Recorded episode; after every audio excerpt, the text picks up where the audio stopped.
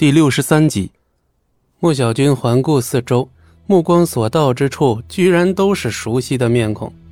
办公室里的莫小鱼听到这嚷嚷声，脸色微微一变，放下手头上的工作，赶了出来。小军，你怎么来了？哼，怎么，敢做还怕被人说了？莫小鱼，我发现你现在的心机是越来越重了，都跟谁学的呀？好好的人不做，偏要做个心机婊。莫小军，你说话注意点。注意，我已经很注意了，不然老子说的话还要难听一百倍。莫小鱼面罩寒霜，抬手指着大门的方向：“出去，这里不欢迎你。”莫小军勃然大怒，眼睛瞪得跟铜铃一般大。“哎呦，不欢迎我，好大的口气啊，莫小鱼！”你现在也有资格这么跟我说话了，是吧？没错，请你离开这里。莫小军咬牙切齿，当即狠狠一脚踢翻了身旁的办公桌。正在工作的职员吓了一跳，桌上的文件和材料撒了一地。莫小军，你这是做什么？做什么？莫小鱼，你快跟大家说说，看你又上了哪个土豪大款的床啊？肯定是把人服侍的很爽吧？不然也混不到这黄金眼的写字楼。莫小军话里话外都透着一股浓浓的酸味能在黄金眼租下个写字楼，那可不是一般人能办到的。至少他莫小军就没这本事。嘴巴干净点，否则我可要叫保安了。这么怕听到事实啊？哦，难道不是傍大款，是从家里偷钱了？你在胡说什么东西？还不承认？你要不是从家里偷了钱，哪来的钱租这儿的写字楼的？你倒是给我解释解释呢！听到此处，莫小鱼却不知该如何回答。看，不知道怎么说了吧？我就知道是这样！你个吃里扒外的东西，家里对你这么好，你居然还敢偷家里的钱？我没偷过家里的钱，你说话要讲证据，否则就是诬陷。证据？那你倒是拿出没偷钱的证据啊？拿得出来吗？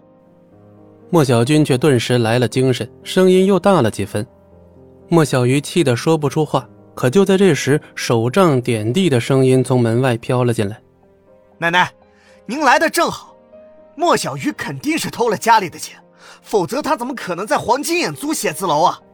老太君迈步走进来。刚才他在电话里听到这个消息的时候还不相信，可当他到了现场亲眼所见之后，也便不得不信了。奶奶，妈。您怎么也来了？莫小鱼原以为只是莫小军来闹事儿，没想到连老太君跟秦淑兰都来了。小鱼，你在黄金眼租了办公楼，这么大的事情，怎么都没跟家里商量一下？是，我也不知道该怎么说。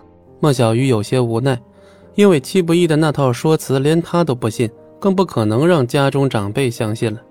妈。他敢说吗？说了不就暴露他偷钱的事实了吗？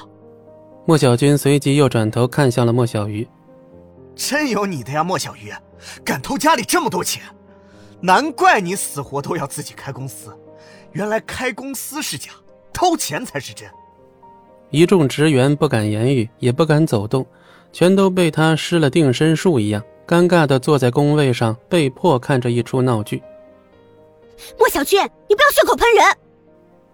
血口喷人，事实就摆在眼前。你敢说你是哪儿来的钱租写字楼吗？你敢吗？莫小鱼哑口无言，他不是不敢，而是不知道该怎么说。奶奶，你看，他根本就不敢回答我的问题，说明他心里有鬼。莫小军越发肯定，莫小鱼肯定是用了一些不正当的方式。